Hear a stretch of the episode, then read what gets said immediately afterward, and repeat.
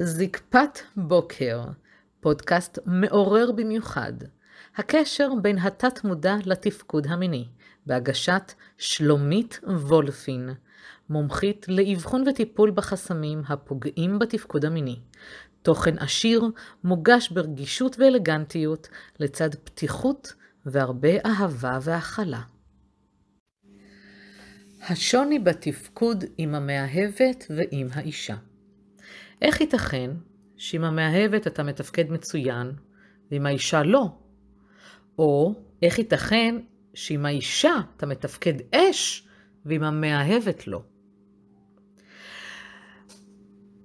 הפודקאסט הזה מחולק לשני חלקים בהתייחסות שלו. אני מתחילה באיך זה יכול להיות שעם המאהבת אתה מתנהג אש, ועם האישה אין מצב שאתה עושה בכלל דברים כאלה. שאלת השאלות.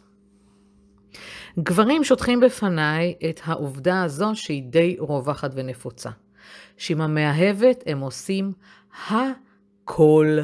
ואילו עם האישה יחסי המין די קרירים, שגרתיים ולא יותר מזה. הם יותר סקרנים להבין למה זה קורה. למה עם האישה, שהיא איתם, הם ילדיהם, זמינה להם כל יום בנוכחותה בבית, הם לא מצליחים להגיע לפתיחות ושחרור בהתנהגות המינית כפי שיש להם מול המאהבת. יש מספר סיבות להתנהגות הזו. מבחינת ההבחנה המקצועית שלי, זה משהו שיושב שם בתת מודע שלנו, שגורם למוח שלנו להסתכל אחרת על אישה ואחרת על מאהבת. דוגמה ראשונה, גבר אשר אוהב את אשתו, קשוב לה, מעריך ומכבד אותה, רואה אותה כדמות שיש לשמור עליה, לגונן עליה, שהיא תהיה חזקה ותגדל את הילדים ותחזיק את הבית. הוא רואה אותה באור של אישה עובדת פועלת ולא כחיה מינית.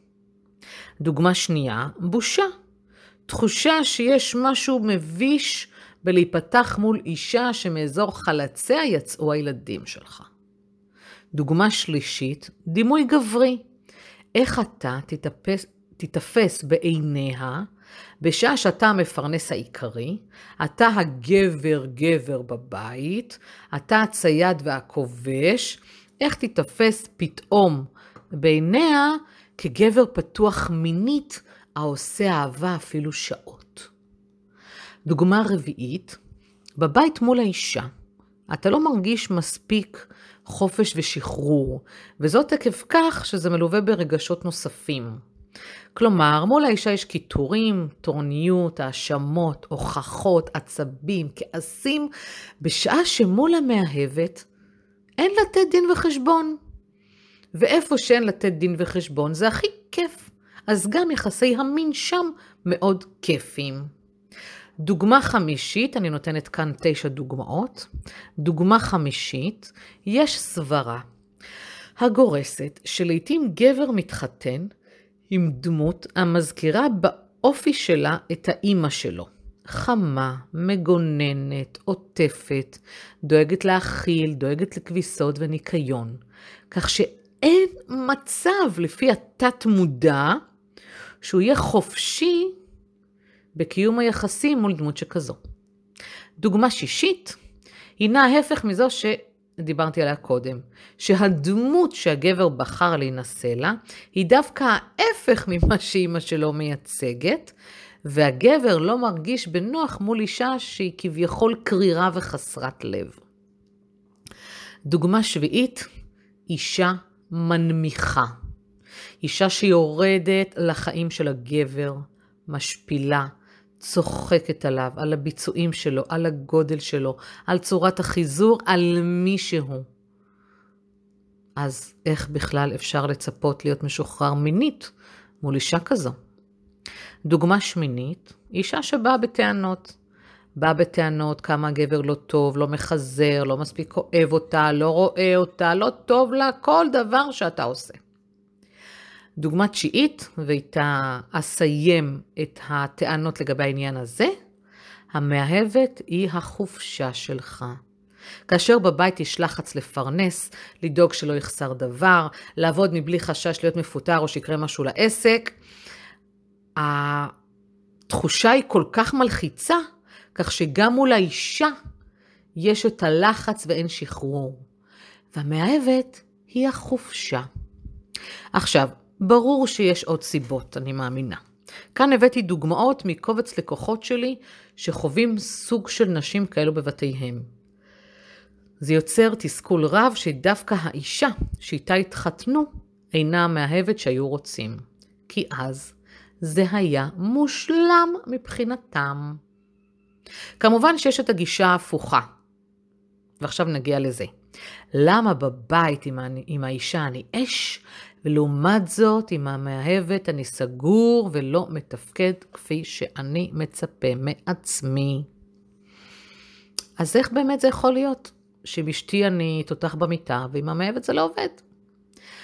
אז בהפוך על הפוך על הנאמר קודם, למה עם המאהבת כן ועם האישה לא, אני מעלה כאן נקודות השקפה הפוכות. יש מי שיאזין לפודקאסט הזה ויתהה בכלל למה הנושא הזה עולה. שהרי אם טוב לך עם האישה, אז מה הקטע? לא חלומו של כל גבר? אז זהו, שלא. פונים אליי גברים אשר באמת מביאים את העניין הזה מולי לטיפול כבעיה. כמובן שאני לא שופטת, ומבחינתי אין טוב או רע, אין נכון או לא נכון. מבחינתי יש לאותו גבר בעיה שמצריכה טיפול מבחינתו, ואני אסביר מיד תבינו. ממה שטיפלתי והבחנתי, מצאתי כמה וכמה סיבות למה גברים בכלל מבקשים תיקון למצב הזה. אחד הדברים היותר נפוצים שעולים זה, אשתי מדהימה ואני באמת אוהב אותה, אבל זה לא מספיק לי. ללא מספיק לי יש מספר סיבות.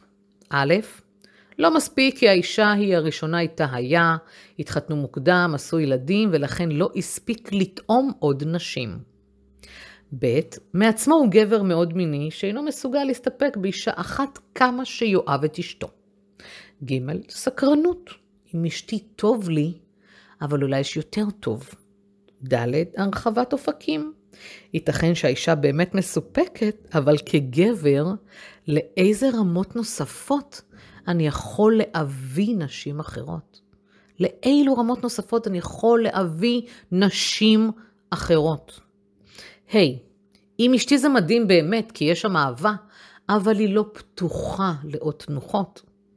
ו. מדובר בגבר שרוצה מין אנאלי בשעה שהאישה, כמה שטוב להם ביחד, לא מוכנה לזה. ז. האישה לא זמינה תמיד לתדירות הרצון של הגבר. ח. לא יודע מה אני מפסיד בחוץ. זה משפט שמובע בפניי לא אחת. מה כבר יש בחוץ שאני טרם יודע עליו? האם מה שקורה עם האישה נגמר בזה וזהו? סיבה נוספת שאני נתקלת בה היא חיקוי של ההורים. שמדובר בגבר שמגיע מבית שבו הייתה אהבה גדולה בין ההורים. באמת באמת היה מודל לאהבה, אך אחד ההורים היה בוגד סדרתי. ואותו גבר גדל מאז כנער ומתבגר, בידיעה, בידיעה הזו ובהסתרה של הדבר הזה.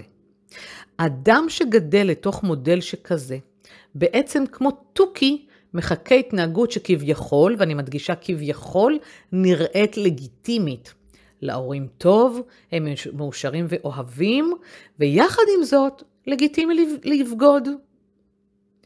בנוסף יש מצבים בהם אותו גבר חי בבית, שהיה לו ברור כילד ומתבגר, שהכל מושלם ואידילי בין ההורים, ואז הוא חווה את גירושי הוריו, דבר שמפורר לו את מערכת האמונות לגבי אהבה ונאמנות. עוד סיבה קשורה להבדל בין משיכה פיזית למשיכה מנטלית. יש גברים אשר מאוד אוהבים אישה שהיא מטופחת, נקייה, מסודרת, מתוקתקת כמו שאומרים. זה נעים להם שחיצונית האישה שלהם נראית טוב, וחלקם אף מציינים נראית טוב מאוד לגילה. אבל פחות לעתים יש משיכה מנטלית. פתאום, במקום עבודה, או בחוג כלשהו, או מעקב אחר דמות במדיה, הגבר מגלה שהוא גם נמשך מנטלית לאישה מסוימת, שפתאום החריפות שלה, השנינות, ההומור, השקפת העולם שלה, כל מה שיוצא מהפה שלה מאוד מושך ומגרה אותו.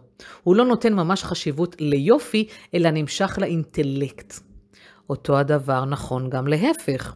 גבר שחווה בבית אישה חכמה, משכילה, מרתקת מנטלית, מוצא את עצמו פתאום נמשך רק ליופי, מבלי לתת את הדעת על הרמה השכלית. מהות הקרבה בין האישה למאהבת הוא גם גורם מכריע. אני שומעת על מקרים בהם המאהבת היא אחותה של האישה, או קרובת משפחה, או אפילו חברה טובה שלה. כשגבר לא מצליח לתפקד מולה מינית, מרגיש שברור למה זה לא ממש עובד שם. הסטטוס של המאהבת גם הוא גורם מכריע בהתנהלותו של הגבר מולה. אם זו רווקה, אשר לוחצת עליו שיתגרש על מנת שיוכל להתחתן איתה או להביא ילדים, וזה, הגבר בכלל, זה לא מעניין אותו, הרי השפעה ברורה. אם מדובר באישה נשואה, שהבעל מכיר את בעלה, אופסי. אם מדובר באישה נשואה, אשר מביאה את כל הטרוניות שלה עם בעלה לחדר המיטות של הגבר הזה, והוא לא ממש בא לו לשמוע על זה, אז uh, זה לא עובד.